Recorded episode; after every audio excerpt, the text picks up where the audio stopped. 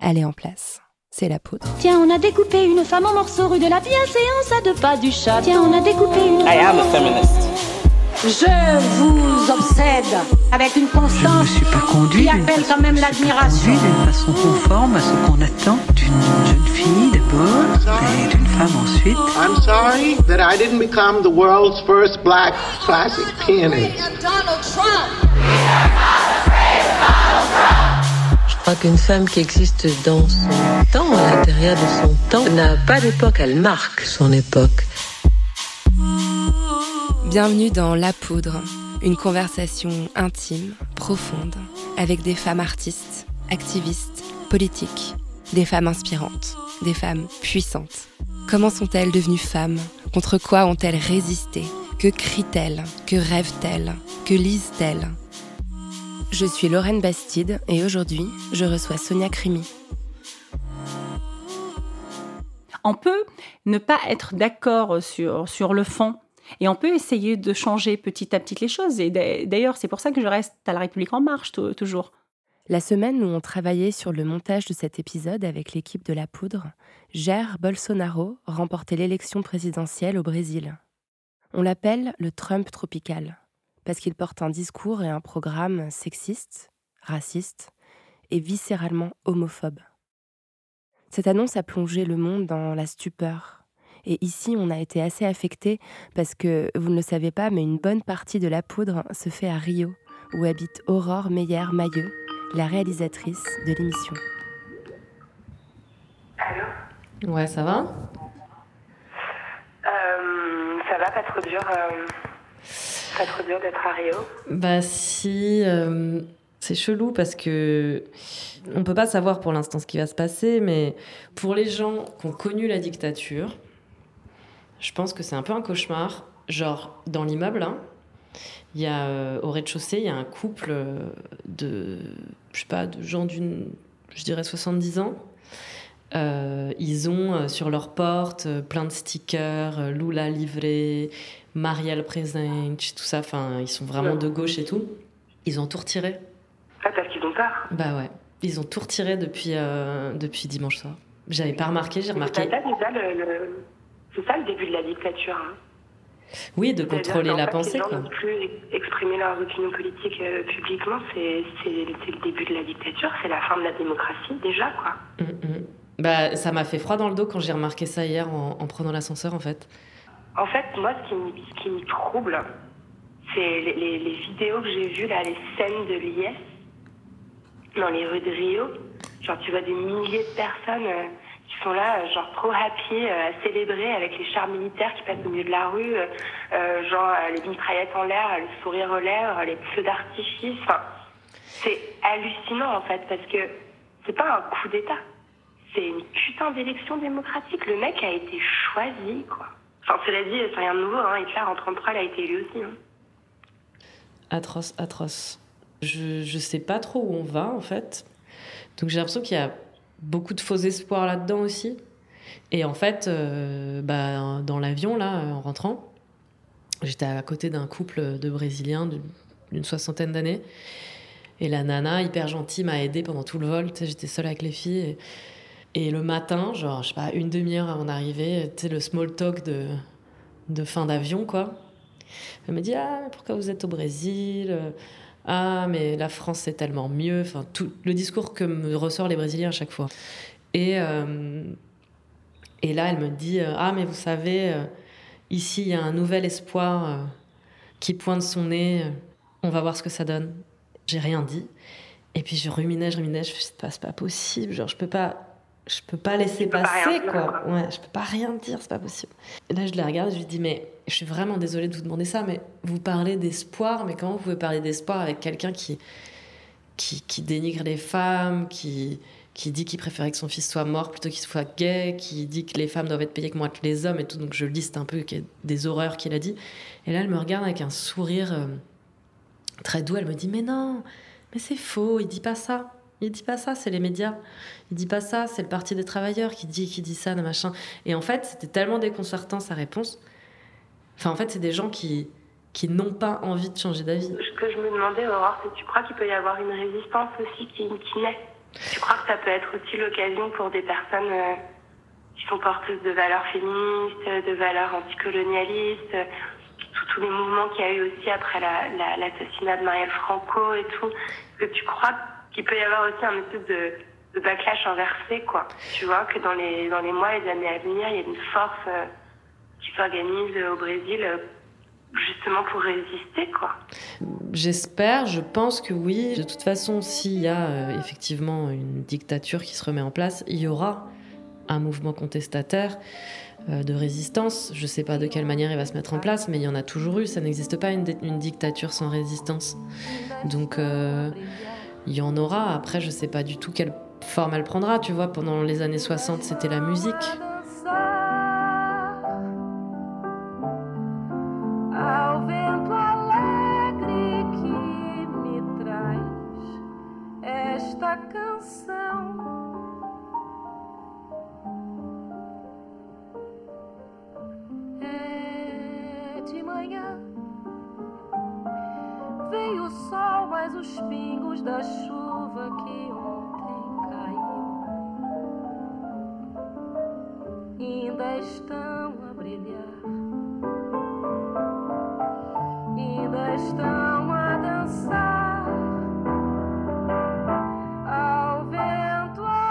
Meilleure manière de lutter, c'est de rester, de se bouger, quoi.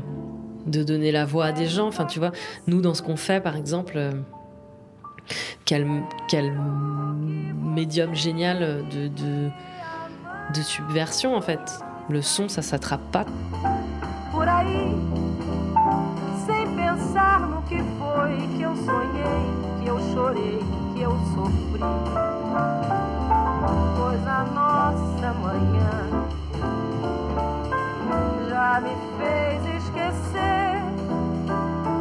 Au fond, c'est exactement sur ces thématiques-là que porte mon échange avec la députée Sonia Crimi.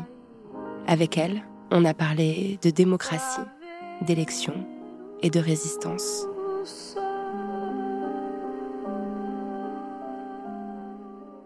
Sonia Crimi, vous êtes députée, élue de la quatrième circonscription de la Manche.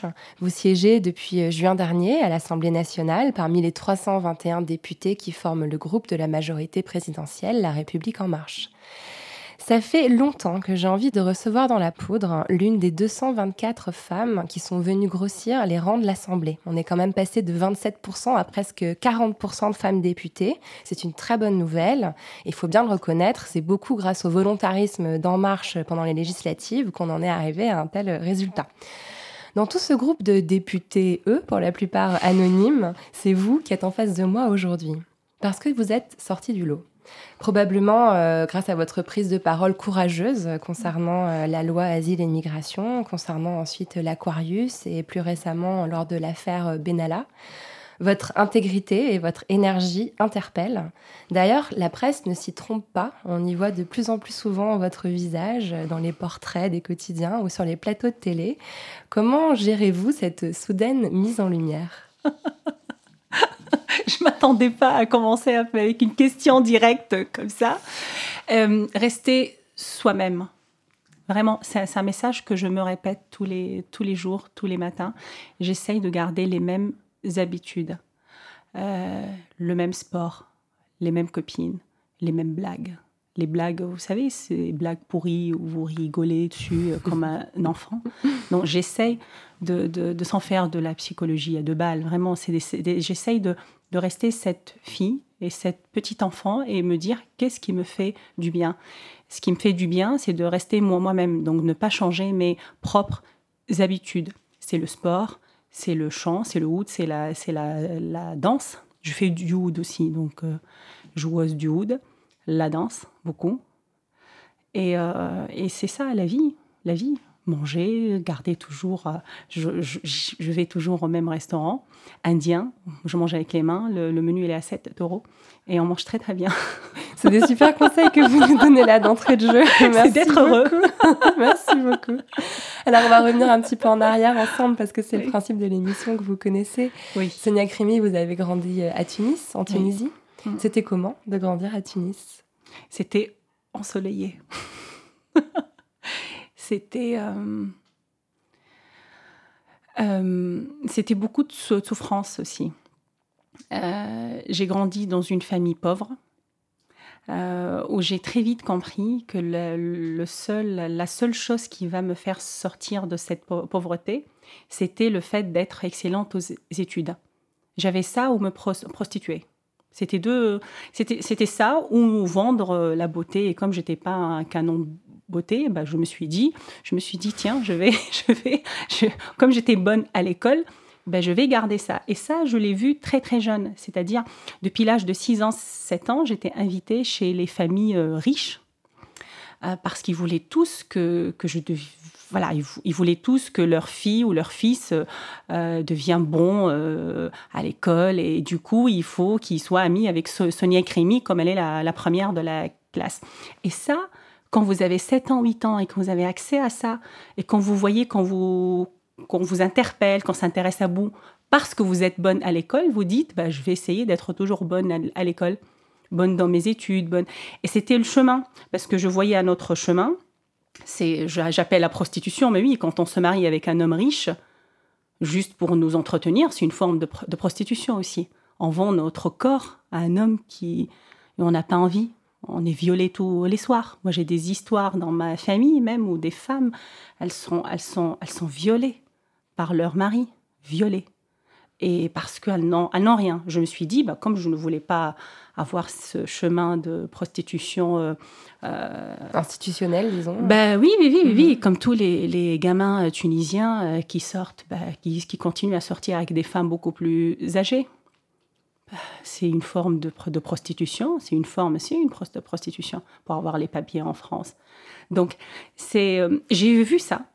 Et donc, je me suis dit, le seul moyen de s'en, de s'en sortir, de ne pas être humilié, parce que je voyais ma mère euh, qui, qui était assez fat- fatiguée. C'est, vous savez, c'est avoir cinq enfants, euh, être payé rien, avoir un, papa qui n'a pas les moyens d'entretenir les, les cinq enfants, ne pas avoir accès aux livres. Ouais, ça, ça m'a. Je passais mon temps à chercher des livres pour, pour lire. Il m'est, arrivé de lire, euh, de lire des livres 5, 6, 7, 7 fois. Parce que j'avais pas d'autres livres, en fait. C'était les seuls. Donc, euh, je me rappelle mon, mon premier livre qui était Une souffrance énorme. C'était quoi C'était quoi les souffrance. livres que vous lisiez Là, alors, euh, quand le vous premier, alors, le premier livre, mon, mon premier livre, je me rappelle, c'était un livre que la maîtresse nous a obligés de. Premier vrai livre, pas les livres d'enfants, euh, premier vrai, vrai livre, qui s'appelait euh, Le fils du pauvre. Je me rendais pas compte, en fait. Il s'appelait le, le fils du pauvre. C'était une histoire de, de, de un monsieur qui s'appelait, en fait, c'est l'au- l'auteur, il s'appelait Mouloud Feraoun. Et c'était un Algérien à l'époque. L'histoire d'un enfant dans un village à Tizi Ouzou. Bon.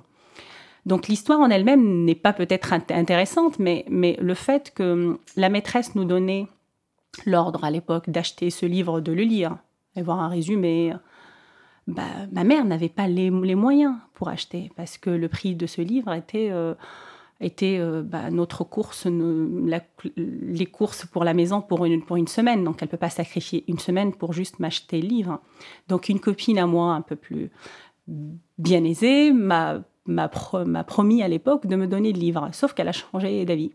Donc j'ai passé toute une après-midi à poireauter devant chez elle, en sonnant, en attendant, en faisant des 100 pas, en allant, on dit peut-être, bah, non, non, non, peut-être qu'elle va se sortir. Donc, je revenais et je l'attendais. Après, je, je- je me sentais tellement humiliée parce que je la voyais par la fenêtre, elle me voyait et elle, et elle sortait pas pour me donner ce fameux livre. Donc, je suis rentrée à la maison, j'étais en pleurs, je me rappelais, et ma mère, bah, elle me l'a, elle me l'a acheté. Donc, Mhm. elle a Un sacrifié, sacrifice. elle a sacrifié les courses d'une, d'une semaine. Mhm. Alors même si j'ai plein de problèmes avec ma mère, comme la terre, la terre entière d'ailleurs, mais c'est normal. Mais euh, mais je, je sais reconnaître ce qu'elle a fait pour, pour moi aussi. Et ça c'est bon voilà. Je ne sais pas si ça intéresse de C'est- raconter ça. C'est toujours intéressant de savoir comment, comment se sont construites les femmes. Euh, dans, dans vos portraits, euh, on, on lit souvent qu'il y a eu une espèce de, de rébellion assez, assez jeune dans votre enfance contre Ouais. certaines valeurs euh, qui étaient celles de votre famille, notamment des valeurs religieuses. Vous Oui. êtes déclarée comme agnostique très Oui. tôt dans votre enfance. Oui. Ça, ça- ça venait d'où cette révolte? Qu'est- Qu'est-ce qui vous l'a qu'est-ce qui vous l'a soufflé? Bah, bah, toutes les conneries que j'écoutais autour. Vous voyez quand il y a des gens qui se rapprochent de vous pour vous dire bah, tous les musulmans vont aller au paradis et tous les autres vont aller à l'enfer. Moi, c'est- des paroles où vous dites bah non, c'est pas vrai. Si, si vous arrivez à réfléchir un peu et, et comme à 8-9 ans, je me disais bah non, non, non, c'est pas. Bah en Amazonie, euh, l'islam n'est pas arrivé là-bas. Alors comment, comment on fait? Est-ce que Dieu va punir des gens? Et moi, j'avais des discussions comme ça. J'ai des discussions avec des amis qui me disaient. Alors, il y a un truc, dans le, pas dans le Coran, mais dans le hadith. Le hadith, c'est ce qui accompagne le Coran, c'est tous les dires du, euh, du prophète. Et en fait, dans, dans ce que les dires du prophète disaient, que les femmes, euh, en arabe, je l'ai, mais j'essaye de le traduire à chaque fois, c'est qu'elles ont, euh, en fait, elles sont moins religieuses et elles ont moins de cerveau que les, que les hommes. Moi, je dis, un prophète ne peut pas dire ça, mais il n'est pas très, très intelligent s'il dit, s'il dit ça. Bah, bah, c'est bête de dire cela. Alors, euh, quand vous dites ça sur le prophète, vous avez une gifle. hein, quand vous Ouais, êtes, Vos parents, ils réagissaient comme ah ça bah, en fait, ils ne comprenaient pas. Je dessinais des grands cœurs, et là, franchement, c'est assez traumatisant pour un, pour un enfant. Quand il dessine des grands cœurs, mais moi, j'étais. C'est le, le côté Gandhi, comme ça, où je suis éprise par l'amour des, des autres. J'aime vraiment les, autres. Et je, ne- je ne voulais pas que les autres euh, aillent euh, à, l'enfer. Je ne voulais pas que, que bon. Et donc je commençais à dessiner des, des, des grands cœurs et tout. Et je me rappelle une tante qui venait me voir, qui me dit mais, oh, mais tu dessines des cœurs? Mais c'est interdit par la religion. Vous dites ça à un enfant de 6 ans. Mais c'est mais c'est cruel. Et c'est ça, en fait. C'est-à-dire, c'est cette culpabilité qu'une femme arabe, elle, elle naît dans cette culpabilité de la religion qui, qui va, euh, qui, va, euh, bah, qui va vous entourer. Et comme si vous êtes dans, dans une cage et qu'on va vous serrer. Vous ne pouvez pas vous habiller comme vous voulez. Vous ne pouvez pas parler comme vous voulez. Vous- si vous sortez avec plusieurs mecs, euh, bah, vous êtes une pute. Voilà. Et si un homme sort avec plusieurs filles, d'ailleurs, c'est toujours vrai, même en, même en France, Ouais. bah, c'est un Ça, beau c'est mec. bien partagé, ça. C'est un beau mec, ça c'est bien partagé. C'est en fait, et j'ai découvert en venant en France que je suis partie avec euh, le côté euh, arabe et africaine. C'est-à-dire, il y a une forme de, racisme anti-femme comme ça. Je suis la gazelle, lionne. Vous voyez ce truc euh, lié aux animaux tout, euh, le temps.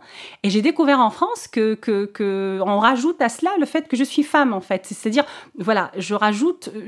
et en fait, il y a des constitutions. C'est-à-dire, c'est une forme de féminisme afro euh, Ouais. euh, qui s'est créé en moi quand je suis arrivée en France parce que je me suis dit bah, en fait c'est la même chose. Ouais. en fait c'est exactement la même chose. Et quand j'ai vu les salaires en France et d'ailleurs c'est pour ça que je suis à la délégation aux droits des femmes même si je trouve que j'en en, en fait pas assez. Il y a tellement de choses dans le monde. Il y a tellement de souffrances des femmes dans, dans le monde je parle du monde arabe parce qu'on est très très loin du, de ce qui se passe en Europe. On est, il y a des souffrances en France. Les femmes, ils sont violentées, euh, maltraitées, mal payées. Il y a des entreprises aujourd'hui du CAC 40, toujours, Vous avez travaillé, vous connaissez bien aussi. je, je- je ouais. connais ce monde. Ouais, ouais. Même si j'interviens sur l'immigration, j'interviens beaucoup de sujets de, de société, mais à la base, je suis une finan- financière. Donc, ce CAC 40, où il y avait des grilles de salaire homme, des grilles de salaire femme. Le jour où je dis le nom de cette société, comptez sur moi pour aller sur tous les plateaux de té- télé et leur mettre une vraie, vraie gifle. Mhm. Ils ont une grille de salaire femme, une grille de salaire homme. Je n'ai pas réussi à la voir, cette grille, mais le jour Vous mettez la main dessus, vous Ah vous oui. Oui, Oh oui je, vous, je, vous, je vous appellerai. Vous avez grandi dans un foyer qui était très féminin. Vous avez, vous avez quatre sœurs. Euh, Est-ce que vous pensez que votre, votre perception euh, féministe des choses, elle, elle, naît de, ce- de cet endroit où finalement il y avait une majorité de femmes, ce foyer qui était féminin? Ouais. Oui. Alors, contrairement à ce, ce qu'on peut dire dans les pays arabes, c'est les, c'est les femmes qui portent les culottes. Parce que là, euh, moi, quand je vois ma, mère, c'est loin d'être la femme euh, violentée dans son coin. mais non, non, non, elle joue un rôle qui est abominable d'ailleurs. Elle joue un rôle dans, en public. C'est mon mari qui décide de tout, mais en réalité, c'est elle qui détient tout. Ma mère, c'est une femme qui, elle, tout, tout, tout, elle décide de tout, du budget, de son salaire, elle le, gère en fait. Et donc du coup, j'ai toujours vu ma mère procéder comme cela, mais ça, ça ne nie pas ce qui se passe dans la société autour, dans le monde, dans le monde arabe. Dans le monde arabe, la situation de la femme, le monde arabe et le monde mus- musulman. Dans, dans le monde entier, la femme est, est mal traité dans ces, dans ces pays-là. Mais quand je voyais ma mère, effectivement, ce côté où je fais ce que je veux, j'avance, mes filles, elles ne seront pas voilées, mes filles vont faire des euh, études, et, euh, et elle était contre le fait qu'on se marie tôt parce qu'on euh, a des demandes de mariage à l'âge de 20 ans, de, 19 ans. Et ma mère disait, mais il est hors de, question. Mes filles vont avoir des doctorats, bah, tu finiras ton master et on verra après. Voilà. Et ma mère, même si, encore une fois, j'ai énormément de conflits avec ma mère, comme beaucoup, beaucoup, beaucoup de monde, mais je, un certain âge, il faut pardonner à ses parents pour devenir adulte. Sinon, on ne devient jamais adulte. Moi, j'ai des copines à l'âge de 55 ans, elles mettent tout sur le dos de leur mère. Bah non, bah non, non, non, non, non. Et à l'âge de, 27 ans, moi, je suis devenue adulte, pas, avant. C'est un bon enchaînement vers ma question suivante. Est-ce que vous êtes née femme ou est-ce que vous l'êtes devenue? Je le suis devenue femme. J'étais assez garçon manqué quand j'étais jeune, des cheveux rêches. Euh, on n'est pas femme, donc on ne se maquille pas quand on a 6 ans. Les sourcils bien épaisses et un visage bien foncé. Euh, donc je vous imaginez un peu la tête, cheveux courts, euh, assez bonne, bonne à l'école, mais assez garçon manqué. Et les, et les hommes ne me regardaient pas jusqu'à ce que jusqu'à ma venue en, France.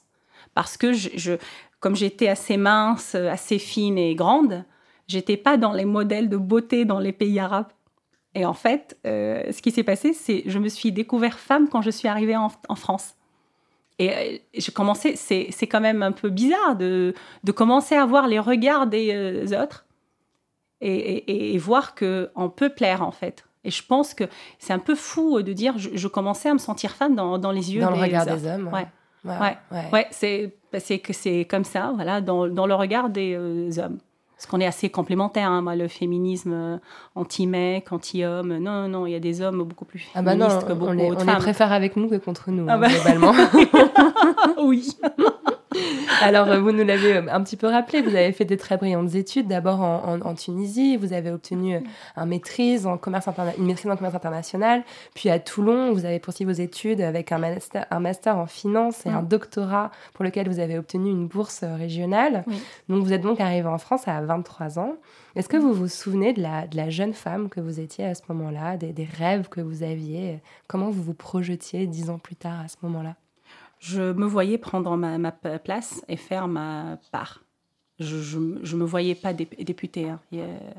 en 2017, quand j'ai fêté le jour de l'an, je c'était, je me disais pas dans quatre ou cinq mois tu vas devenir députée. En tout cas, je me voyais pas là, euh, mais je me voyais faire ma part. Je me disais un jour, je prendrai place dans le débat public pour porter une voix que je ne la trouve pas.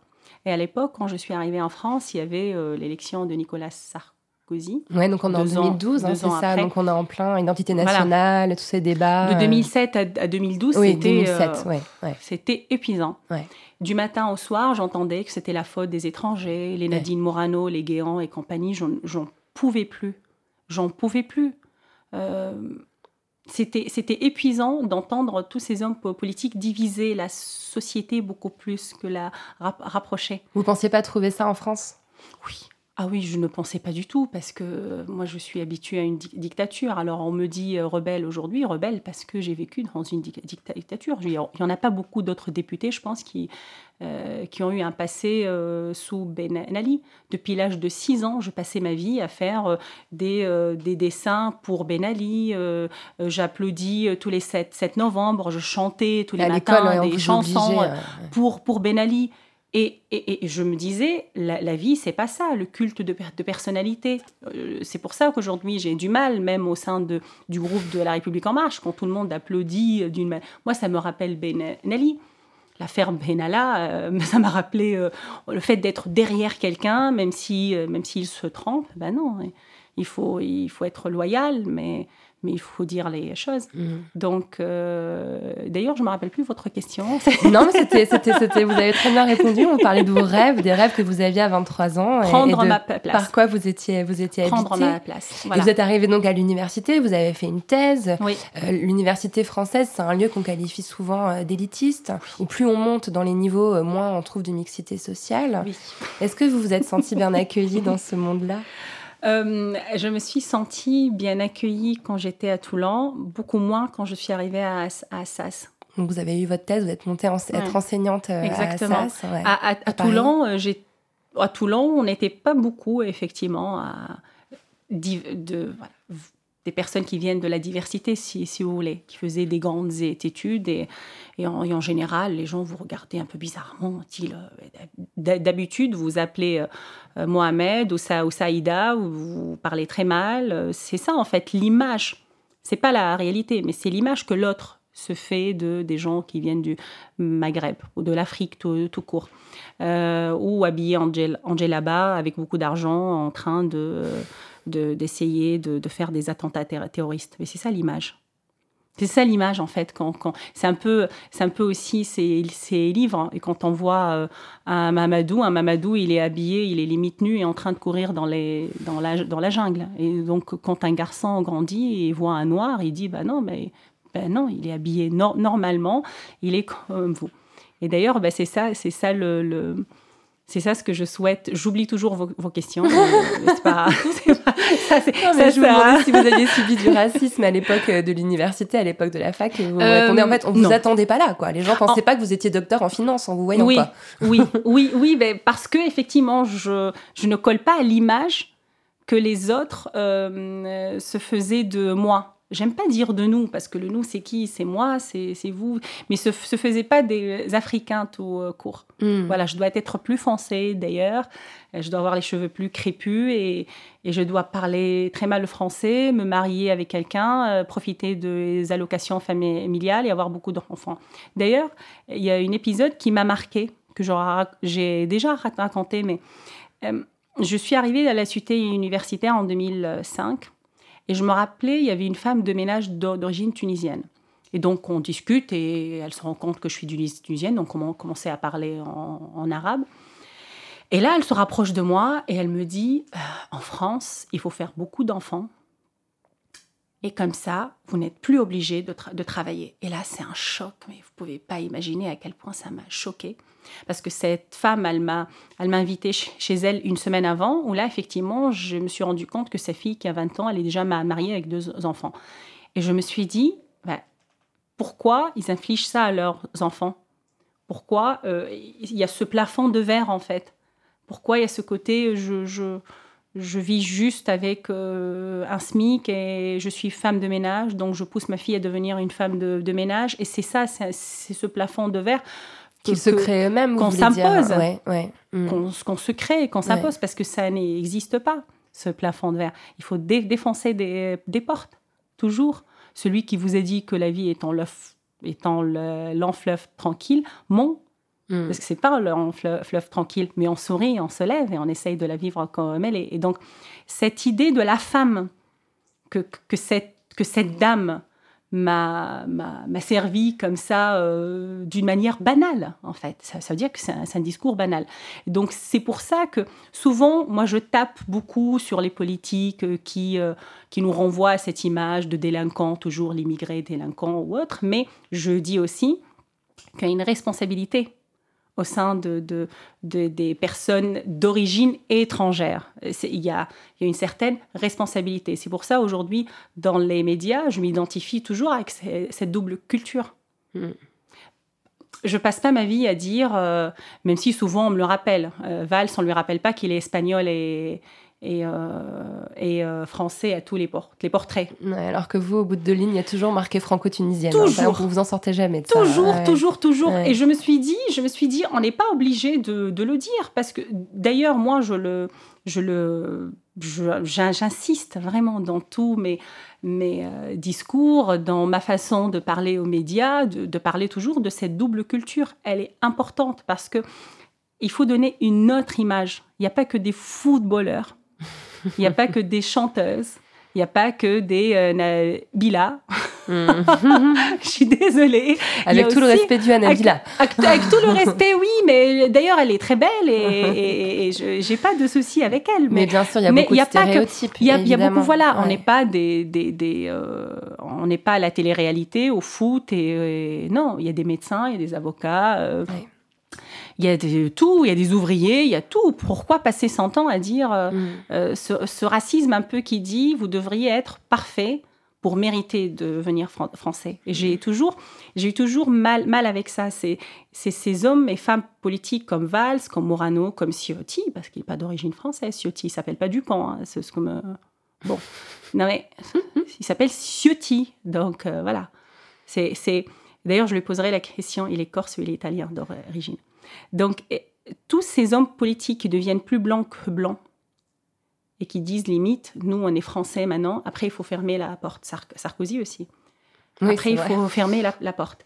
Ah ben non, la France ce n'est pas ça. Et quand je, je dis ça, je ne suis pas dans les euh, discours d'islamo-gauchistes comme en- euh, pour dire oui, euh, c'est une richesse. C'est vraiment ça. Mm. Quand je pose la, la question aux gens autour, autour de moi, tu as combien d'amis arabes? Zéro. Non, mais pas, non, non, pas ta femme de ménage. Ou c'est comme un, un grand essayiste euh, très, très ami.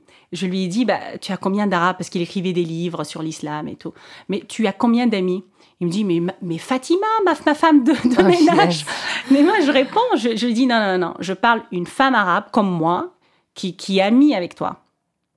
Qui vient, mais non, mais elle est mon amie depuis 30 ans. Non, non, non, Ah. c'est pas ce. C'est que euh, un ami, c'est quelqu'un que c'est le parrain de ton fils, euh, la marraine de ton, de ton fils, c'est quelqu'un euh, avec qui tu passes des soirées. C'est ça, tu pars en vacances avec. Tu en as combien? Zéro. Et donc, et moi, j'ai découvert ça. Et j'ai découvert qu'en France, comme en, en Tunisie d'ailleurs, les castes, elles existent, mais il faut les casser et laisser les études. Et ça, c'est quelque chose qui est super par rapport aux, aux États-Unis. C'est-à-dire, on n'est pas obligé de devenir riche. Oui, on peut faire des accéder. études sans. Ouais, ouais. C'est-à-dire, on n'est pas obligé d'être riche pour accéder à une caste supé- supérieure. En. France, euh, c'est la culture et c'est les études qui vous poussent à accéder à une caste supé- supérieure. Et ça, je l'ai compris très très rapidement depuis six ans d'ailleurs. Et je l'ai encore euh, vérifié en France pour accéder, pour que vous soyez euh, invité tout le temps. Les gens s'intéressaient à ce que j'avais à dire. Bien sûr. Avec un doctorat, votre légitimité, elle était acquise. Vous l'avez, vous Et l'avez tous les livres que je euh, me suis mise à lire. Bien sûr. Donc, mais, vous décrivez bien, euh, moi, moi, en fait, en me penchant sur votre parcours, en, en- en ch- en faisant un peu de recherche sur, sur vous, je me suis rendu compte que quand vous êtes arrivée à Paris, donc euh, comme enseignante en finance à la faculté d'Assas, vous avez été repérée par les milieux de pouvoir. Oui. Euh, Il y a notamment un conseiller français auprès du gouvernement tunisien qui s'appelle Olivier Bins, qui Ouais. vous a pris sous, sous son aile à ce moment-là. Alors, j'ai lu un passage dans un portrait de vous publié par Le Monde Mm. qui m'a, je dois vous le dire, un peu écœurée. Je vais le lire. Avant de la présenter à Pascal Bruckner, il prévient Tu verras, c'est la nouvelle Tunisie, il faut qu'on la soutienne celle-là. Toutes deux s'accordent ensuite pour présenter cette jeune maghrébine qui dément tous les clichés habituels à l'un de leurs amis, Manuel Valls. Alors moi j'ai l'impression que cette élite parisienne, pour elle, vous incarnez, euh, pardon, pardonnez-moi l'expression, mais la bonne immigrée quoi. Euh, et, et que dans cette vision, au fond, il y a une forme de racisme pour Oui. celles et ceux qui n'ont pas votre parcours, qui n'ont pas Je suis votre. euh, d'accord. Je suis tout à fait d'accord. Je vous avais écouté. Euh, je vais, je vais pas dire le nom de l'ami, mais et en fait, euh, euh, un ami de ce groupe, en fait, un dimanche midi, où euh, j'étais invitée à table avec leurs enfants, euh, bon, et euh, il a poussé son enfant à arrêter ses études, en disant que les études c'est fait pour les pour les pauvres. Et, et moi, je me dis, non, non, non, je dis, ton fils, et je le regarde, je dis, ton fils, il a 14 ans, plus précisément. Je dis, il a 14 ans, et à 14 ans, on fait des études, on s'instruit et on décidera après, parce qu'à l'âge de 14 ans, on n'est pas encore prêt à prendre des, des- des décisions. Et d'après ce que je sache, il n'a pas écrit sa symphonie à l'âge de 4 ans, euh, c'est pas, c'est pas un Beethoven, c'est pas un Einstein, c'est pas... D'après ce que je... Voilà, ton fils, Il, a, besoin d'apprendre. il a besoin d'apprendre. Ouais. C'est pas non plus, euh, voilà, bon, Euh, c'est pas un Nietzsche quoi. Ça va, euh, c'est bon. Donc je lui ai dit ça. C'était pas très tendre, j'avoue, de ma part, mais et, là il me répond encore plus violent. Il me dit mais toi Sonia, tu es pauvre, tu es obligée de faire des études. Les gens comme comme toi sont obligés de faire des études. Et c'était l'état d'esprit de, de- Et d'ailleurs, on casse après, après le système, parce que sinon, je serais restée que dans ce système-là. Ils m'ont beaucoup euh, pas pris. Ces gens, je les garde toujours auprès de moi parce que Oui, j'ai que énormément marrant appris. parce qu'on sent une capacité de rébellion en vous. Ouais. Vous êtes révolté par les propos que je vous rapporte là, mais, Ouais. mais vous continuez à, C'est- à- à bah- consulter et à, et à dis- échanger avec ces, ces vieux mecs blancs euh, qui dirigent la France depuis 50 ans. Non, mais c'est étonnant, Oui, vous êtes étonnante quand même. En fait, je, je, je considère que, que euh, à part euh, tuer le père ou la mère de quelqu'un, il n'y a rien de grave. On peut ne pas être d'accord sur, sur le fond. Et on peut essayer de changer petit à petit les choses. Et d'a- d'ailleurs, c'est pour ça que je reste à la République en marche tou- toujours. Le jour où je vous dis j'ai envie de baisser les bras parce que je ne- n'en peux plus, en général, je baisse jamais les bras. Je baisse jamais, jamais les bras. Donc j'acte, je dis à ces amis-là, je ne suis pas d'accord. Euh, tu as une façon très très insultante à me pa- parler. Bon, voilà, je vais prendre des vacances pendant trois mois, on va pas se parler, ça va nous faire du bien tous les deux. Mais ça ne veut pas dire que je n'apprécie pas le reste. Chez Pascal Bruckner, je ne suis pas d'accord sur, sur tout, mais ça n'empêche que je peux passer des heures au téléphone avec. Hmm. Ce qui se passe souvent. Ouais, ouais. Alors qu'on est en d'accord, on n'est pas d'accord sur énormément de sujets. Mais je pense que comme j'entends la droite, la gauche souvent dire les valeurs, là j'ai vu un, un dirigeant de la droite il y a deux jours, il me dit oui c'est très sympa de se retrouver avec les valeurs, mais tout le monde me parle des valeurs, mais on a les mêmes valeurs. Mais on est tous, je pense qu'on est tous de gauche d'ailleurs, mais on, on a les mêmes valeurs. On C'est a vrai les que c'est- compliqué de faire la différence aujourd'hui entre la ligne de Manuel Valls et la, li- la ligne de n'importe quel euh, même Wauquiez, quoi, presque. Mais Enfin, on a les, on a on les est tous d'accord pour dire qu'on est contre la dictature et pour les Bah, droits de l'homme, quoi. bah, tout le monde est pour, euh, tout le monde est pour euh, euh, vi- vivre mieux, tout le monde est pour avoir une bonne école, euh, tout le monde est pour euh, est pour distribuer mieux les euh, richesses, tout le monde est pour pour pour pour. Après, dans l'exercice du, du pouvoir, qui est capable Hmm. d'aller contre les, les lobbyistes, de, de, de, de casser tout cela. C'est ce que moi je souhaite faire, c'est ce que je vais continuer à faire parce que réellement on ne s'arrête pas à un député. Ce que je vais voir, ce que je vais pas essayer été de mieux pour faire ça dans un parti comme euh, France Insoumise, par exemple, dont, dont c'est vraiment le programme pour le coup. Oui, mais je, je ne suis pas, je ne suis pas, hum, je suis pas pour les insultes. C'est-à-dire, on n'insulte pas. C'est les méthodes qui les- déplaisent. C'est les méthodes et la faisabilité écon- économique. Je, je sais très bien euh, et l'acceptabilité de, la, de la société. Je rejoins par exemple la France insoumise sur la redistribution des euh, richesses. Et quand vous, vous allez en- écouter Emmanuel Macron, il raconte la même chose. Sauf Ouais. qu'après, dans les faits, ça qui est dingue. ouais. ben, ben, Emmanuel Macron, il racontait exactement ça, la redistribution des richesses. Écoutez, quand vous avez euh, quelqu'un qui gagne 5-6 millions d'euros par an et que euh, euh, on va expliquer à un monsieur qui est dans, dans la même entreprise qui est ouvrier ou une femme en général, qui gagne le SMIC, qu'elle doit faire des efforts et qu'elle va avoir euh, 1% d'aug- d'augmentation de salaire, non, on ne peut pas continuer de faire, de faire ça. On peut pas passer notre temps. Moi, j'ai bien écouté Emmanuel Macron qui est dans son discours de Davos où il disait oui euh, euh, à l'O- à l'OMC, au FMI qui passait. En fait, limite, il leur dit euh, il faut que vous change, il faut qu'on change, et sinon, bah, les peuples ils vont se révolter contre nous. Mais il faut qu'ils changent vraiment. Il ne faut pas qu'on nous donne l'imp- l'impression de changer. Ouais. Quand vous donnez des gros crédits à des pays qui sont déjà hyper endettés, c'est comme les ménages en fait. hein. L'économie, il faut pas trop la complexifier parce que moi souvent, même alors que je viens de ce monde-là, j'entends des économistes où je me dis ils parlent tellement bien que je comprends rien. Non, mais l'économie, prenez un foyer en microéconomie, exercez la même chose sur le macroéconomique. Quand un foyer est endetté, ça sert à rien de lui donner des, des crédits revolving à 10, 15, 20% Il passera toute sa vie comme, comme un pays af- africain. Quand vous avez des, redistributions des salaires, moi c'est pour ça que j'ai quitté, que je voulais quitter aussi mon, mon ancien job. Parce que euh, j'avais 15 000 euros de côté, je voulais partir faire un tour, un tour du monde. Mon objectif, c'est de faire, faire élire Emmanuel Macron et partir faire un tour du monde après. Ok.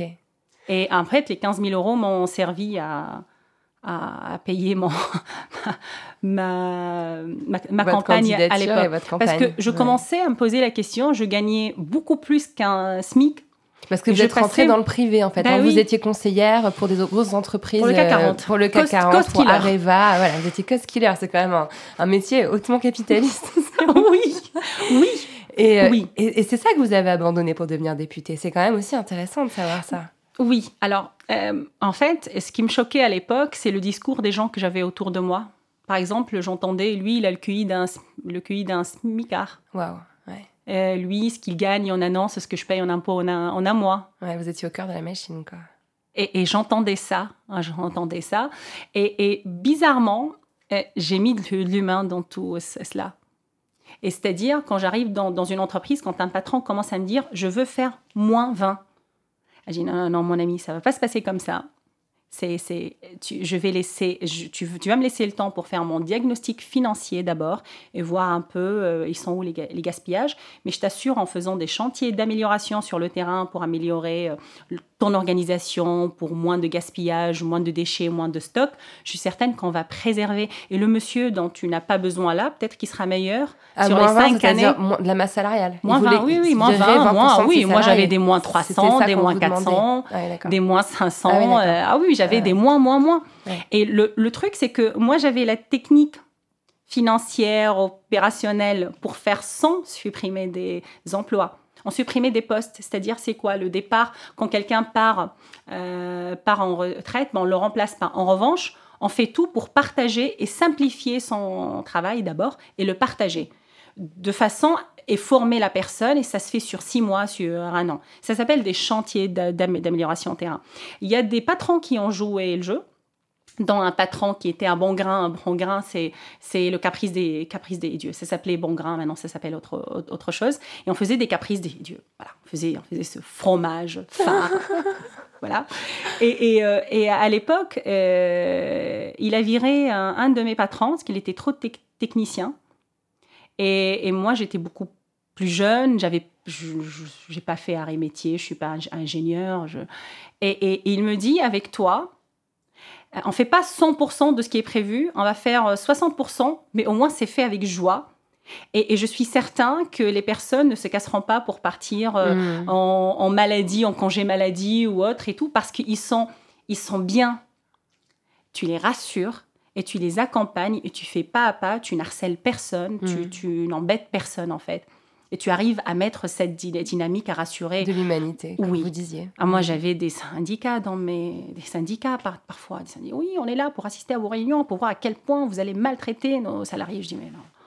J'ai écoutez, c'est bon, allez, on va boire un café. On va discuter Je vais vous expliquer ce que je souhaite faire.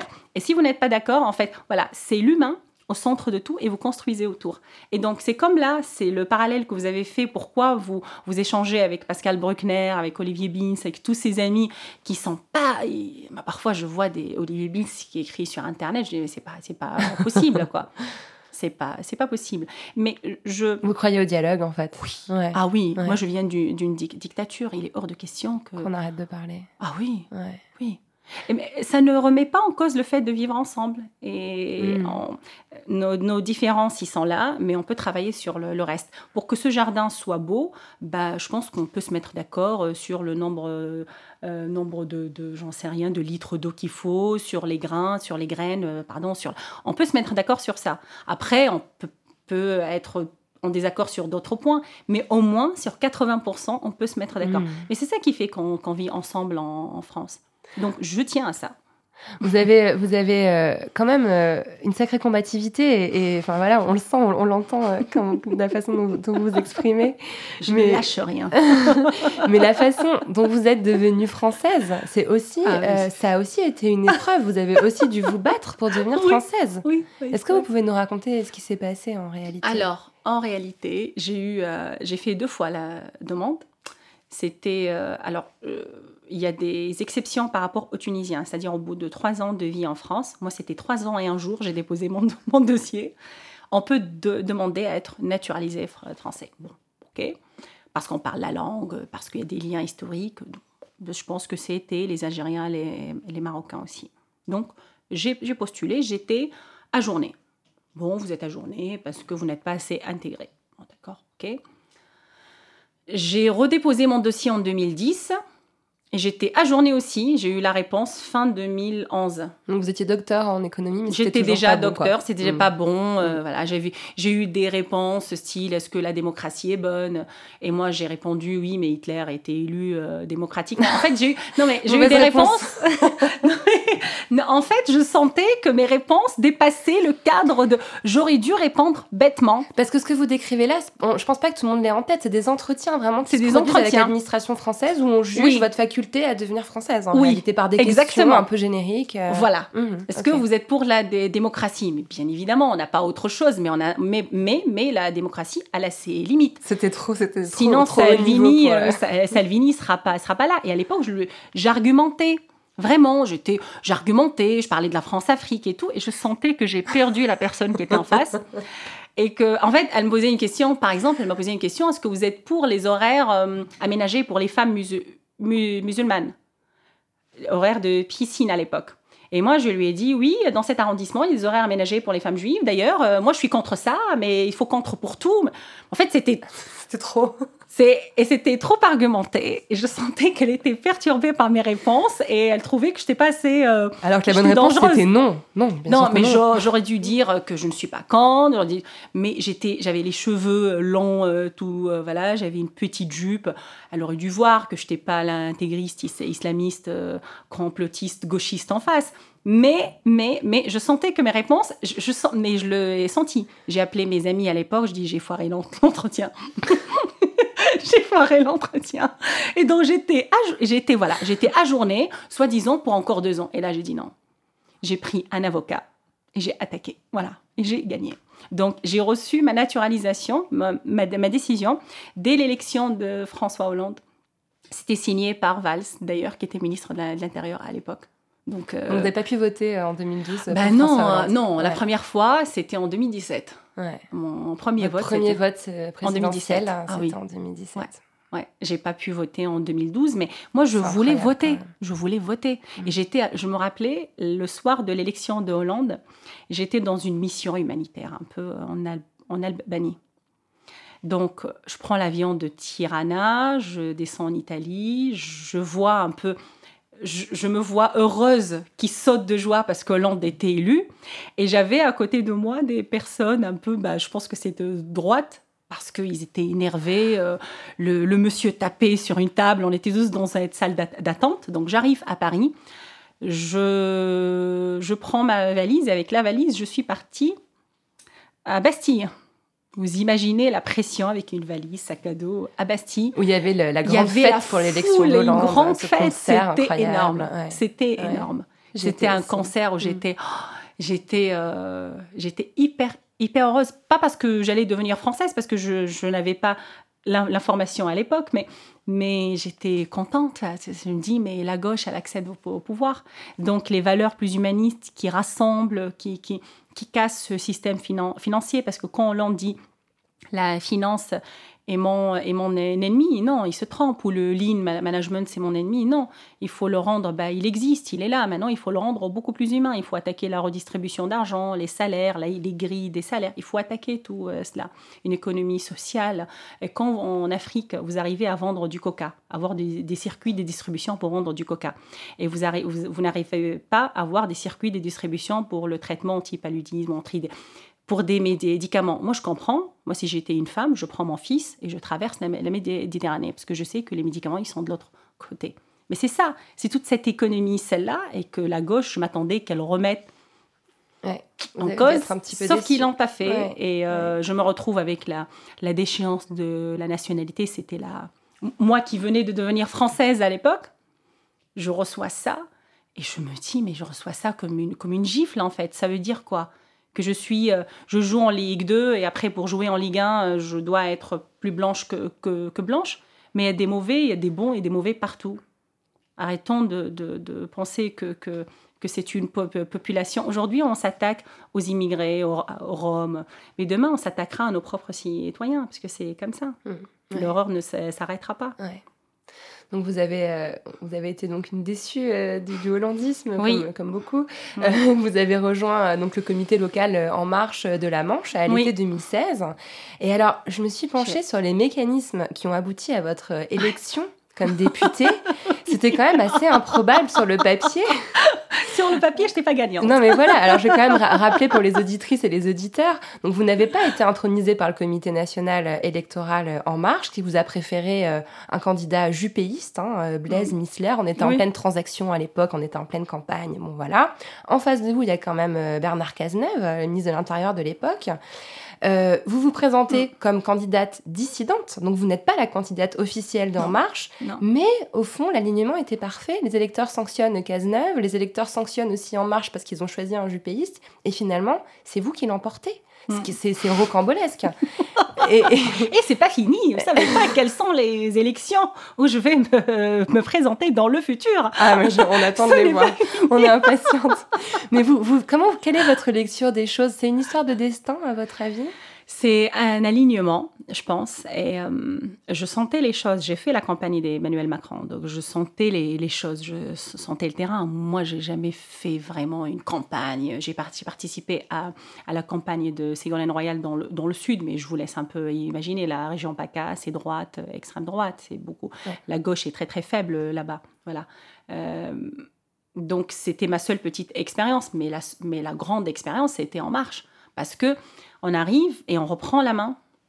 Bon, quand j'ai rejoint l'équipe de chez Cherbourg, qui était une formidable, qui est toujours une, une formidable équipe, on était là, mais on ne savait pas faire.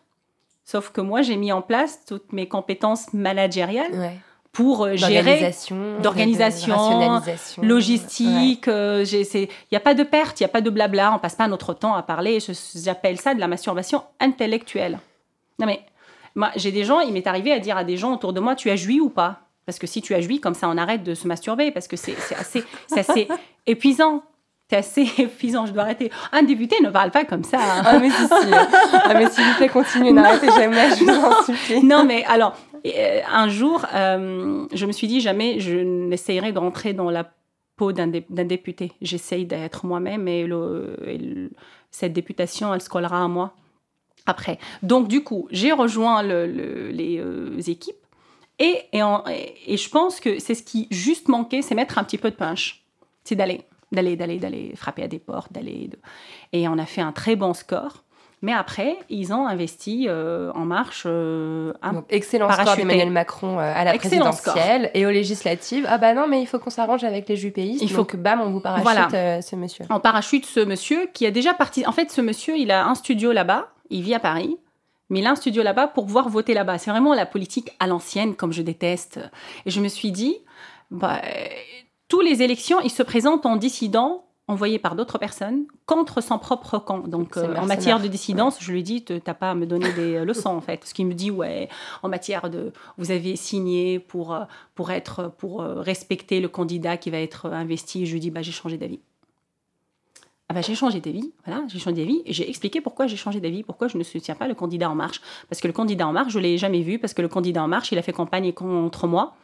Euh, contre moi, c'est tout. Il a fait une campagne contre, euh, avec Fillon euh, contre, contre Macron. Alors on va me dire, le Premier ministre, il a fait, il a fait pareil, c'est le choix d'Emmanuel Macron, c'est pas mon choix, c'était pas mon choix sur le terrain. Donc sur le terrain, j'ai voulu laisser cette société civile. Et je suis désolée, modestement, j'étais la seule qui incarnait cette société ci- civile. Parce qu'en face, j'avais, euh, en fait, j'avais Blaise Missler qui était envoyé par euh, Édouard Philippe, parce que c'était le camp des jupéistes. D'ailleurs, Édouard Philippe faisait des, vidéos pour le soutenir. J'avais euh, le candidat de Bernard Cazeneuve. Donc Bernard Cazeneuve venait le, le soutenir toutes les semaines là-bas. Et moi, je faisais, des, je faisais des meetings le même soir que Bernard Cazeneuve. Les gens me disaient non, laisse Bernard. Non, non, non, le même soir que Bernard Cazeneuve. Et je faisais aussi en nombre, parce que Bernard Cazeneuve, euh, on peut pas, à, Ch- à Ch- à Cherbourg, il est très, très apprécié. D'ailleurs, moi, je l'apprécie beaucoup, mais, mais on était en, campagne. Donc, je faisais le même soir, je faisais un grand meeting et j'avais le même nombre de personnes présentes. Donc, euh, Bah vous, vous incarniez en fait la promesse de Macron, qui était la Bah. société civile finalement. C'était un peu ce qui était attendu de, de lui par ses électeurs, j'imagine. C'était cette fraîcheur de Ouais. société civile Ouais. et cette capacité à prendre des décisions dégagées de tous les lobbyistes. Mm, mm. Qu'on vous paye pas euh, un billet d'avion, qu'on vous paye pas un repas. J'ai pas besoin qu'on me paye un repas, vous savez. Je préfère manger un couscous à 5 euros ou un couscous préparé par ma mère que de manger dans un truc euh, euh, étoilé, même si j'adore la cuisine française, mais je préfère que c'est moi qui, qui paye. Mm, mm, mm. C'est quelque chose lié comme ça à, à cette... je ne dis pas que je suis beaucoup plus honnête que les autres. Je dis que euh, c'est pas parce que les autres ont accepté ça. Parce que souvent, j'entends mes collègues me disent, mais les autres ont fait ça, les autres ont accepté ça. C'est pas parce que les autres, ils acceptent ça qu'on doit accepter ça. Eh Ben non. Au, au contraire, c'est cette, euh, c'est cette façon, alors, se regarder dans le miroir, oui, mais je ne crains rien.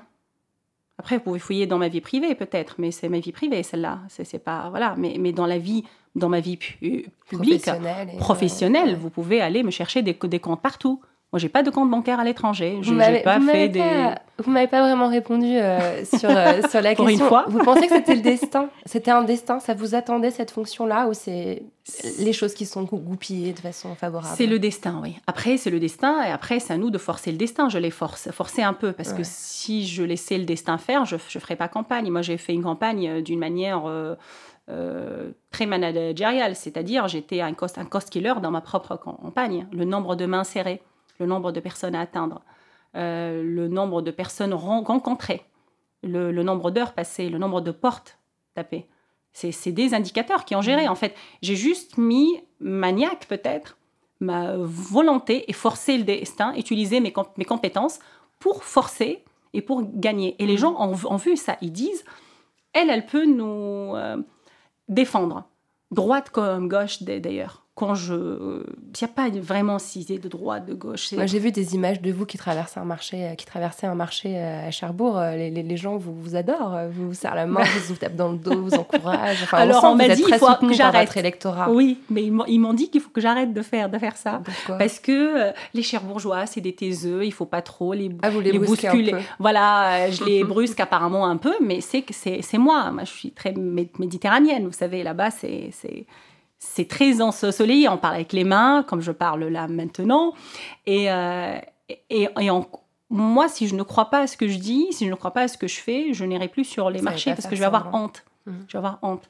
Et en général, on est comme une éponge. Donc, quand je pars sur le, sur le terrain, bah, les gens, quand ils me disent des choses, je prends au sérieux ce qu'ils me racontent. Je ne fais pas partie des gens qui disent euh, Oui, oui, oui, je vais revenir vers vous. Non, si je vous dis que je vais revenir vers vous, je reviens vers vous. Même pour, pour vous dire Écoutez, j'ai essayé, je, voilà ce que j'ai pu faire, mais j'ai pas pu faire le, le reste. Mais je pense que c'est important. Je, je me déplace toujours un petit, avec un petit Mhm. carnet. Il y Ouais. y a un, il y a un- un article que j'ai lu euh, dans la presse tunisienne après votre Ouais. élection. Et il y a un passage qui, moi, m'a ému, qui dit euh, En lui faisant confiance, les Français qui l'ont élu savent certainement ce qu'ils font. Ils sont plus que jamais persuadés que les Tunisiens sont par essence modérés, pacifiques et épris de paix. Ouais. Ça vous a ému aussi de lire Ouais. ça? Ouais, ouais. C'était dans le Ma- Maghreb, je pense. Ouais. C'était. Oui, oui, oui. C'était un, un crimi qu'il avait écrit. Alors, il peut-être pas très. C'était un artiste cousin à mon père, un artiste, un, un journaliste cousin C'est encore très, plus euh, émouvant, je trouve, très, de savoir euh, ça. qui me connaît pas, qui que il- lui travaillait à la télévision tunisienne quand j'étais très très jeune, et là maintenant il écrit des articles dans le Maghreb. Mais, vous avez rendu fiers euh, les Tunisiens Oui. et la Tunisie. oui, mais ça ça m'a. Oui, oui. Le peuple tu- tunisien est un peuple pas du tout raciste, pas du tout. euh, vraiment, vraiment. En général, bien évidemment, on a Nada aujourd'hui. a- Vous voyez un peu ce, ce- tous les restes des, di- des dictatures. Mais euh, ré- réellement, c'est. euh, je le suis comme ça.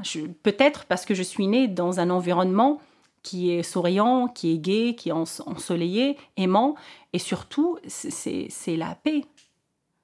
Euh, La paix, moi je crois beaucoup à ça, et c'est pour ça que je suis contre toutes ces politiques d'immigration, toute cette, toute cette façon de parler de l'autre, dé- dénigrer les, les, euh, euh, dénigrer les femmes, dénigrer les étrangers, dénigrer les personnes qui n'ont pas de travail, dénigrer les SDF. Tout ça, vous, moi j'ai envie de dire parfois aux politiques, vous voulez qu'on finisse comment? Par une guerre ci- civile? Mm. Vous voulez qu'on fasse quoi? Qu'un jour, euh, comme en Italie d'ailleurs, c'est fait que euh, quelqu'un franco-français sort, il tire sur un immigré. Mm. Vous, vous, vous voulez quoi? C'est ce qui, ce qui s'est déjà produit, hein, Ouais. encore récemment cet été. Ouais, hein. ouais, voilà. Vous, vous, vous, voulez quoi? Mm. Mais moi, je pense qu'on gagnerait plus. euh, c'est pour ça que j'aime beaucoup Hulot, d'ailleurs. Et, et, bon, je, je- prendre de la, de la hauteur. Il ne faut pas prendre, trop prendre de la hauteur, sinon il y a les Sinon, nuages, après il n'y a rien. Voilà, sinon on devient, euh, hein, on devient Jupiter ou Mars. Alors, Euh, alors, vous, vous, euh, je, je trouve que c'est important de rappeler parce que je l'ai moi-même découvert quand, quand, quand, on, quand on lit, quand, quand on parle de vous dans les médias, c'est beaucoup sur vos positions sur l'immigration, mais vous avez beaucoup de fonctions parlementaires. Vous Hmm. siégez à la commission Affaires étrangères, à la commission OTAN, à la commission Droits des femmes, à la commission d'enquête sur, la, sur, la, sur les installations nucléaires. Ouais. Ouais. Mais euh, vos prises de position sur l'immigration ont quand même euh, été des, des j'ai presque envie de dire des, des coups d'éclat salutaires euh, qui, qui m'ont un peu ré- réconcilié avec l'Assemblée nationale ces derniers mois et j'en avais vraiment besoin. Je voudrais juste relire un passage de votre intervention à l'Assemblée pendant le, le vote de la loi Asile et, et Immigration. Tous les étrangers de France ne sont pas des terroristes. Tous les étrangers de France ne sont pas d'indélicats fraudeurs aux aides sociales. Et dire le contraire, c'est jouer avec les peurs des centres de, de jouer avec les peurs. Les centres de rétention deviennent des centres de détention et sont indignes de notre République. de notre République. Vous avez aussi dit au sujet de l'Aquarius, qui je le rappelle est un bateau de sauvetage à bord duquel se trouvaient 629 migrants et migrantes, 7 femmes enceintes, 213 enfants, qui a erré pendant 10 jours en mer avant que l'Union européenne trouve une solution euh, pour ce bateau. J'en ai des frissons en, en vous en reparlant. Vous avez dit, on ne peut pas interdire aux gens d'espérer une vie meilleure. Non. Vos phrases sont tellement fortes et tellement claires. Et finalement, je voulais vous demander pourquoi vous les prononcez vous, mais on l'a compris en, en- échangeant depuis 45 minutes, c'est ce qui est au fond de vous. Moi, la question en fait que je veux vous poser maintenant, c'est pourquoi les autres députés ne disent pas ça? Pourquoi les autres se taisent, à votre avis? Bah, parce que je vais être très très franche avec, avec vous. C'est ce que je découvre hein, euh, dans les machines euh, électorales. En fait, en France, on vous donne l'impression qu'on va voter, que vous allez voter pour un candidat, société civile, terrain. Mais en fait, il y a des commissions d'investiture liées au parti. Et si vous n'êtes pas sage, on ne vous investit pas. Et en fait, c'est votre place que vous jouez. Et- et ça, je pense que beaucoup de députés, beaucoup de mes collègues, avec qui parfois il m'arrive de se prendre la tête, moi il m'est arrivé de prendre le téléphone. Alors, euh, moi, mon compagnon me dit Mais de quoi je me mêle? On est en pleine vacances, mais tu, tu peux pas lâcher. Je dis Mais non, je peux pas le laisser insulter les autres comme ça. Donc, je prends le téléphone et je l'appelle. Je dis On n'a pas été élu pour ça. Il me dit Oui, mais si t'es pas content, tu peux quitter la République en marche. Je dis bah, C'est pas toi qui décide, mon, ami. Non, mais c'est pas toi qui décide. Ah, t'es un ancien PS Ah, Je comprends mieux d'ailleurs. c'est ta, ta- En fait, euh, euh, c'est vraiment, on crée en moi.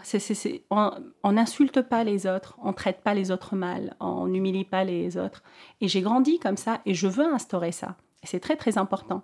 Donc je, je lâche pas, je lâche pas. Beaucoup de gens me disent tu vas je- non, je ne, je, ne- je ne lâcherai pas.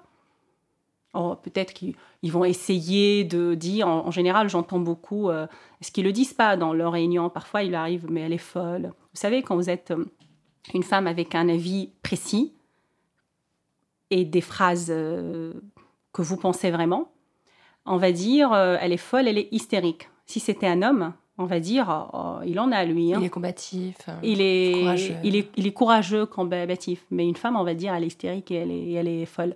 Alors, moi, j'ai dit à quelques collègues, là, je dis, le premier qui, qui m'insulte, je mettrai ça en public maintenant. Donc, euh, les casse-toi, euh, les, euh, les, les je t'emmerde, les sors d'en marche, les procès aussi, même faits par des gens, par, des, notre bureau du groupe, à dire que tu ne maîtrises pas les sujets. Ah non, non, non, j'ouvre pas ma gueule si je maîtrise pas un sujet.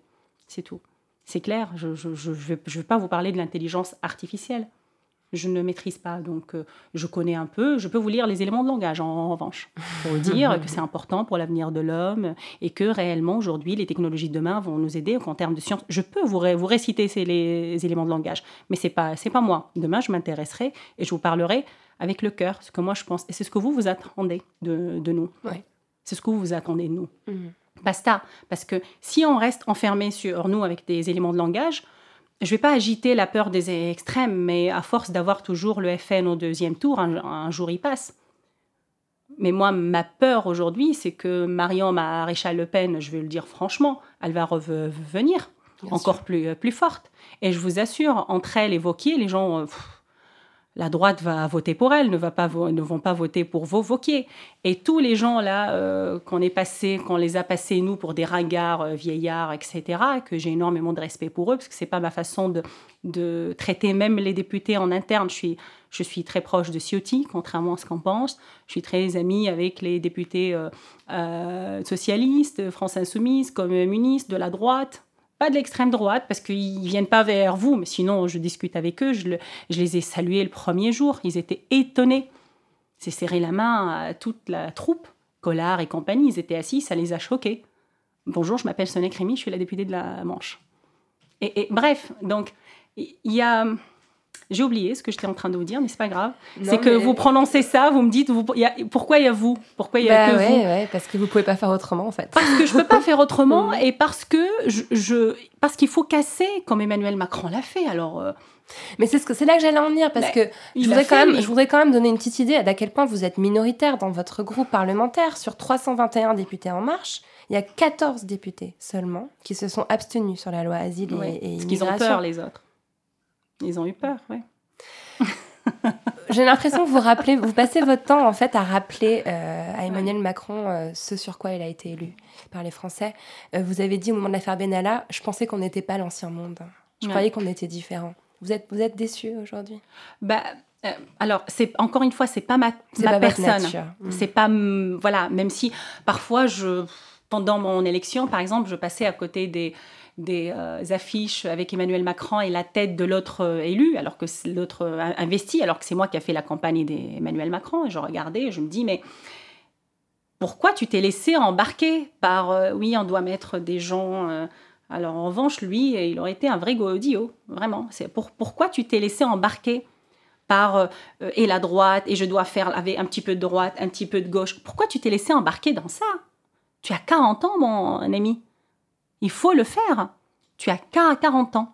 Donc, euh, pour renverser la, la table, tu l'as déjà fait. Donc, continue à le, à le faire. Ouais. Pour le, le modèle social, pour renverser notre façon de voir l'étr- l'étranger. En Allemagne, on ne regarde pas les étrangers comme on les voit en France. C'est- euh, Pourquoi, quand vous êtes un immigré, vous devriez baisser la tête et avoir un boulot à la con et, et pourquoi on ne salue pas en France nos, nos femmes de ménage? Pourquoi on ne se lève pas pour les embrasser? Pourquoi on ne se lève pas pour leur serrer la main? On les ignore. pourquoi on invisibles. regarde pas tout- Ouais. tous les blacks euh, qui sont à l'entrée de Nike, à l'entrée de, de- En général, c'est des Arabes et des blacks. Oui, ceux qui font la sécurité dans les magasins. euh, Pourquoi on les Champs-Élysées, regarde euh, pas ouais. Mais un boulot à la con, si je suis désolée, quoi. les pauvres, ils sont là, debout toute la journée. Je dois pas dire c'est un boulot à la con, non, mais c'est, mais c'est faire, faire ça toute sa, sa vie, non. Un boulot de, de transition, parce que, mais faire ça toute sa vie, moi, je, je, je- c'est, c'est épuisant. Vous imaginez? Personne ne, ne vous dit bonjour. Il passe, personne ne vous dit bonjour, personne. Donc, c'est ça. Moi, j'ai vu quand j'étais prof, euh, je fais toujours la bise à ma femme de ménage, devant ou pas devant les gens. Et j'ai vu des gens lui faire la bise euh, quand ils étaient seuls avec elle au laboratoire et ils ne font pas la bise quand ils sont devant les, les autres. Et c'est ça que je, je me vois même dans parfois un de mes collègues qui se prennent en selfie avec Emmanuel Ma- Macron. Ça me fait rire en fait. Ça fait groupie, ça fait fan, fan club. On n'est pas dans un fan, fan club. On n'est pas dans un fan club. Il n'est pas un chanteur, Emmanuel Macron. Il est président. Et donc, il a des idées et nous, on les incarne, ces idées-là. Il a des idées fortes et, et il faut qu'il continue et qu'il change de cap aussi. Ouais, il serait temps. Il serait temps qu'il change, qu'il change de cap. J'ai pas l'impression avec le budget qui C'est arrive. pas l'ambiance là. Euh, c'est pas l'ambiance, oui, avec ce qui s'est passé ce matin avec le départ de. Oui, donc euh, peut-être que les gens écouteront ça dans, dans quelques temps, mais voilà, on se parle le jour où Nicolas Hulot vient de démissionner Oui. en direct sur France Inter Ouais, ce matin. ouais. C'était euh, c'est une sacrée, une sacrée ambiance. Oui, oui, oui, oui. Alors, comme souvent quand il est question de femmes en politique, la façon dont les médias vous dépeignent est sexiste à pleurer. On emploie des mots bien légers pour vous décrire. Bien vous sûr. êtes pétillante et volubile. Très souvent, hein, ça revient régulièrement. Euh, Et on fait surtout remarquer sans cesse que vous avez 35 ans et pas d'enfant. Ça, on, on s'est aussi très Ah souvent oui, écrit. hein. Alors, c'est une façon un peu maladroite, je vous le concède, d'enchaîner avec ma question suivante. Sonia Crimi, comment vous entendez-vous avec votre utérus? Comment je vais vous dire? C'est une relation de confiance. c'est une relation de confiance. On s'est fait toujours. euh, voilà, ça s'est construit. C'est une relation de confiance. euh, ça se crée pas du jour au len- au lendemain. C'est une relation de con- confiance, vraiment. Voilà. C'est-à-dire, vous, vous lui faites confiance pour pas vous faire défaut demain quand vous en aurez besoin, par exemple, Oui. des choses comme ça? Ex- Exactement. Je lui, je lui fais confiance pour le moment. Pas, j'ai pas l'envie, pour le moment, j'ai pas envie de faire des, des, euh, enfants. J'ai, un projet dans un an et demi, donc, euh, et j'ai pas envie de faire un enfant maintenant. Après, en fait, si je ne fais pas d'enfant, c'est pas la fin du monde. Il y a tellement des gens euh, qui, sont irresponsables, qui n'ont pas les moyens de, de, un enfant, qui, le- font, que je me dis, euh, si besoin, je vais essayer d'adopter un, enf- un enfant. Parce que euh, on vous a toujours éduqué avec vous devriez se marier, vous devriez avoir un bon boulot. Un bon boulot, c'est quoi? C'est je peux être une femme de ménage et heureuse aussi, hein, donc c'est pas non plus. Je peux être une boulangère heureuse, je peux être une pâtissière et heureuse. Ça veut- moi, j'ai toujours grandi avec tu dois être avocate ou enseignante ou, ou médecin ou pilote. Voilà, c'est ma mère pour elle, c'est quatre métiers. Ou sinon, je ne serais pas une femme heureuse. Je dois me marier. Après me marier, on doit faire des enfants. Et après les enfants, on est comme des, des, des cons à éco- économiser pour essayer euh, de partir en vacances. Et après passer notre vie à critiquer les voisins et critiquer les gens dans le même hôtel. Mais quelle perte de temps tout ça mais quelle perte de, temps Essayez un peu de se rappeler quand vous étiez enfant et que votre père qui écoutait Om Kulthum, moi c'est mon père qui écoutait une chanteuse égyptienne très très connue avec ma mère qui cuisinait un couscous, l'odeur du couscous. Et là je rentre dans ma chambre, j'avais pas de chambre mais j'essaie quand même de l'imaginer. Et là je me vois et je me vois un enfant heureux et je me dis il faut toujours que je parle à cet enfant là en fait. Cet enfant heureux qui rit de tout et de n'importe quoi, qui est capable de parler avec tout le monde, qui dit pas lui il est de droite, lui il est de gauche. Lui, il m'a fait ça. Non, non, n'oublie, c'est pas, c'est pas grave. Tant qu'il n'a pas tué un de mes parents, je, je vois pas, euh, je vois pas pourquoi je lui parle pas. Vous, voyez Ça me fait penser à une phrase de Barack Obama euh, quand il a dit personne ne naît raciste. Le, raciste, Bah, le racisme, ça se construit en fait. bien- Il n'y a bien pas un sûr. enfant qui fait la différence bien entre sûr. les blancs et les noirs. Bien ça, sûr. ça vient après. Bien sûr, bien sûr. Et alors, est-ce que cette petite fille euh, dont vous parlez, elle est votre accès à votre chambre à vous? Oui, oui, oui. Oui, oui, oui. J'essaye toujours de, de- C'est en psychanalyse, on appelle ça, voilà, le- l'enfant, je trouvais toujours se réconcilier avec notre enfant, le, petit enfant qui est en nous. Et j'ai toujours fait ce travail. Alors, j'étais chez une euh, euh, psychologue une fois, je me suis disputée avec elle, c'était ma première et dernière fois. Grosse dispute Parce que ah, voilà, il y a quelques années, je me suis dit oui, j'arrive pas à trouver un sens à ma vie, je vais aller voir une- psychologue pour essayer de comprendre pourquoi je suis comme ça, pourquoi j'arrive je me lève en souriant à 6 heures du matin, il faut quand même le faire. Je suis heureuse à 6 heures du matin, il faut quand même le non, mais c'est important. Mais heureux, ça ne veut pas dire un fou, ça ne veut pas dire que j'ai pas de projet, ça ne veut pas dire que je tiens pas à mes projets, ça ne veut pas dire que je ne produis pas, que je ne maîtrise pas. C'est ça en fait. Et, en général, je vois des gens en face de moi qui, qui, qui se posent des questions de mon sérieux quand ils me voient rire. Moi, je dis, les, les gens sérieux savent rire. Les gens sérieux, ils savent rire. Ils savent pro- profiter de la vie. C'est ça, être, être quelqu'un de sérieux. C'est je tiens mes engagements, je suis à l'heure à mes rendez-vous, je, je, je, je, je tiens, en général, je tiens tous mes, en- mes engagements. Alors, elle vous a dit quoi, la psy? Ah là, la psy, elle a voulu, alors elle a voulu fouiller dans mon enfance. Alors elle m'a expliqué ce que, que font la les psys en général. hein. Non, elle a voulu fouiller, voilà, elle a fouillé pendant des heures et des heures. Comme ça, je me redispute avec ma mère. Et quand je lui dis que moi, j'ai tout pas pardonné à ma mère, j'ai pas. On ne devient pas adulte si on pardonne pas à nos parents. Je suis convaincue par ça. Sinon, on va être tout le temps la petite fille qui va tirer le jupon de sa mère en disant oui, tu m'as pas fait, tu m'as pas assez donné, tu m'as humilié devant mes copines, tu m'as. Mais oui, elle a fait. Alors? Et alors? Ben, elle n'est pas prostituée, elle se drogue pas, et, euh, et voilà, il y a eu des, des gens qui ont une vie pire que la mienne. Elle m'a pas vendu un, euh, un, un- j'en sais rien. J'ai- Vous imaginez un peu tous les, voilà, j'ai pas vécu dans un cartel ou où elle m'a pas donné à me prostituer à l'âge de 6 ans. Mais non, mais elle a pas fait des attouchements sur moi. Mais c'est ça en fait. C'est, c'est, c'est... Et, je lui ai dit que j'étais, euh, j'étais pas, euh, j'étais pas pour euh, sa façon de faire les choses et tout. Elle m'a dit ah bah non non non, vous devriez payer les trois séances qu'on a prévues ensemble. Je lui dis bah non, j'ai pas envie de vous payer les trois séances. Je vous paye cette séance, c'est largement suffisant. Elle me dit vous allez pas guérir. Je lui dis et vous vous n'êtes pas une très bonne psy. Parce qu'un très bon psy ne dit pas ça à un, pas- patient. Donc je pense qu'elle a vu que j'étais un cas bien développé. et donc du coup, fran- franchement, je me suis remise au sport et, je me suis remise à la musique, dont j'ai fait plus de, de cou- de cours de oud. Et, euh, je me suis engagée dans des associations humanitaires et, c'est comme ça qu'on retrouve un sens à, sa vie, quoi. Parce qu'à un certain moment, quand vous gagnez beaucoup d'ar- d'argent, limite, vous, vous culpabilisez, en fait. Quand vous passez dans mon ancien métier, c'est ça où là où j'étais voir cette, cette psy. Je me rappelle, c'était en janvier, je ne sais plus quelle année. C'est- C'était marrant. Et, euh, et j'étais choquée par ça, par ce milieu. Oui. Je, je- je culpabilise par rapport à tout cet, cet argent que je gagnais et par rapport au discours que je tenais en face de moi. Même si j'essayais de mettre de l'humain, je passais mon temps à dire vous devriez faire des efforts. De... Passer son temps à dire des gens, euh, à des gens qui ont une augmentation de 20 euros par euh, an, qui doivent faire des efforts encore, alors que vous, vous étiez facturé 2000 euros la jo- journée. C'est c'est- c'est un, un certain moment, vous dites, il y a quelque chose qui ne va pas Mm. dans le système. C'est-à-dire, son entreprise euh, a les moyens de me payer 2000 euros par jour et elle n'a pas le les moyens de, de, de, de- de lui faire une augmentation de 100, 200 euros par, par an. Il y a quelque chose qui ne va pas. Et c'est pour ça que je tiens beaucoup. Donc, le prochain combat va être un combat d'équilibre, va être un combat de redistribution d'ar- d'argent. Parce que si, si, si on ne le fait pas, bah, je vais arrêter de dire les extrêmes, les extrêmes, mais si on ne les fait pas, on est foutu. Mais non, mais Moi, je, reste, rappeler. Je, pense reste le- convaincue. Les gens ne n'est pas racistes. Ils votent pas euh, Marine Le Pen ou ils votent pas Le Pen par amour. Ils, vo- ils votent Le Pen parce qu'ils sont dans une misère économique, misère sociale, misère, euh, tout ce que vous, vous voulez. Voilà, donc ils pensent que c'est l'autre. Et comme c'est plus facile de se déchaîner sur sa mère, comme sur les autres, c'est beaucoup plus simple. Donc, euh, euh, c'est-.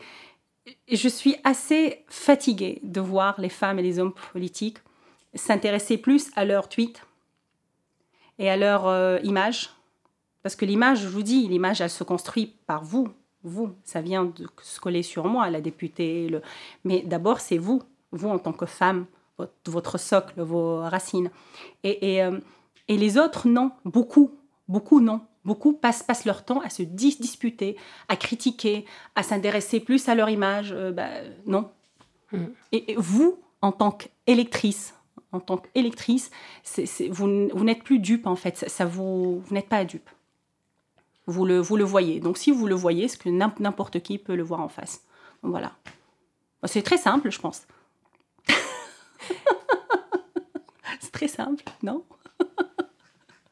Ça évoque quoi pour vous la poudre? Là, La poudre oh là là, mais quelle question Vous voyez quoi quand je vous dis la poudre? Bah, Quand je, vois vois la poudre, je vois l'uni- l'univers. l'univers. Ouais, je vois l'univers. Voilà. Je, je vois, bah, je, je reviendrai à cet univers. Je deviendrai poudre hein, demain. Donc, euh, bah oui, parce que c'est très court, 70 ans, 80, 90 ans. C'est tellement con de les passer à dis- discuter avec les, les, les autres. Vous, vous voyez, c'est beaucoup plus sympa d'avoir quelqu'un de sou- souriant en face de moi. Merci Ouais. beaucoup Sonia C'est moi qui vous remercie. Merci à Sonia Crimi d'être venue faire parler la poudre avec moi. La poudre est une émission produite par Nouvelles Écoutes. Elle est réalisée par Aurore Meyer-Mailleux, avec à la préparation et à la prise de son Zisla Tortello, à la programmation Laura Cuissard et au mixage Laurie Galigani. Le générique est une variation sur la chanson L'appétit de Bonnie Banane. Vous aimez l'émission? Je vous aime aussi. Et s'il vous plaît, dites-le moi avec des étoiles, 5 de préférence, sur l'application Apple Podcast. Cela aide la poudre à essaimer. Pour faire parler la poudre sur les réseaux sociaux, rendez-vous sur Instagram, at lapoudre.tv, sur Twitter, at lapoudre.ne, et sur Facebook, sur la page La Poudre Podcast. La Poudre, c'est aussi une newsletter à laquelle vous pouvez vous abonner sur le site nouvellesécoutes.fr, puis cliquer sur La Poudre. Cela sera l'occasion de découvrir Bouffon, Queer, Commencer, Quoi de Meuf, Splash, Vieille Branche, bref, toutes les émissions merveilleuses que nous produisons. Vous l'avez sûrement remarqué, La Poudre aime les livres. Si vous aussi, rendez-vous sur notre site La Poudre Lit, où nous recommandons toutes les deux semaines des ouvrages pour aller plus loin après l'écoute des épisodes. À très vite et continuez de faire parler la poudre. Cette émission est enregistrée dans une chambre de l'hôtel Grand Amour que je remercie pour son soutien inconditionnel depuis la première saison de La Poudre. C'est dans ce lieu au décor entièrement chiné que j'ai recueilli la parole de presque toutes mes invitées. Il y règne une atmosphère sereine et un confort douillet qui ne sont pas pour rien dans les puissants récits de femmes qui font ce podcast. Entre les quatre murs des chambres de l'hôtel Grand Amour, c'est presque de la magie qui opère. Et si vous réservez avec le code La Poudre, vous bénéficierez d'une réduction de 10% sur le prix de votre chambre. Ne me remerciez pas.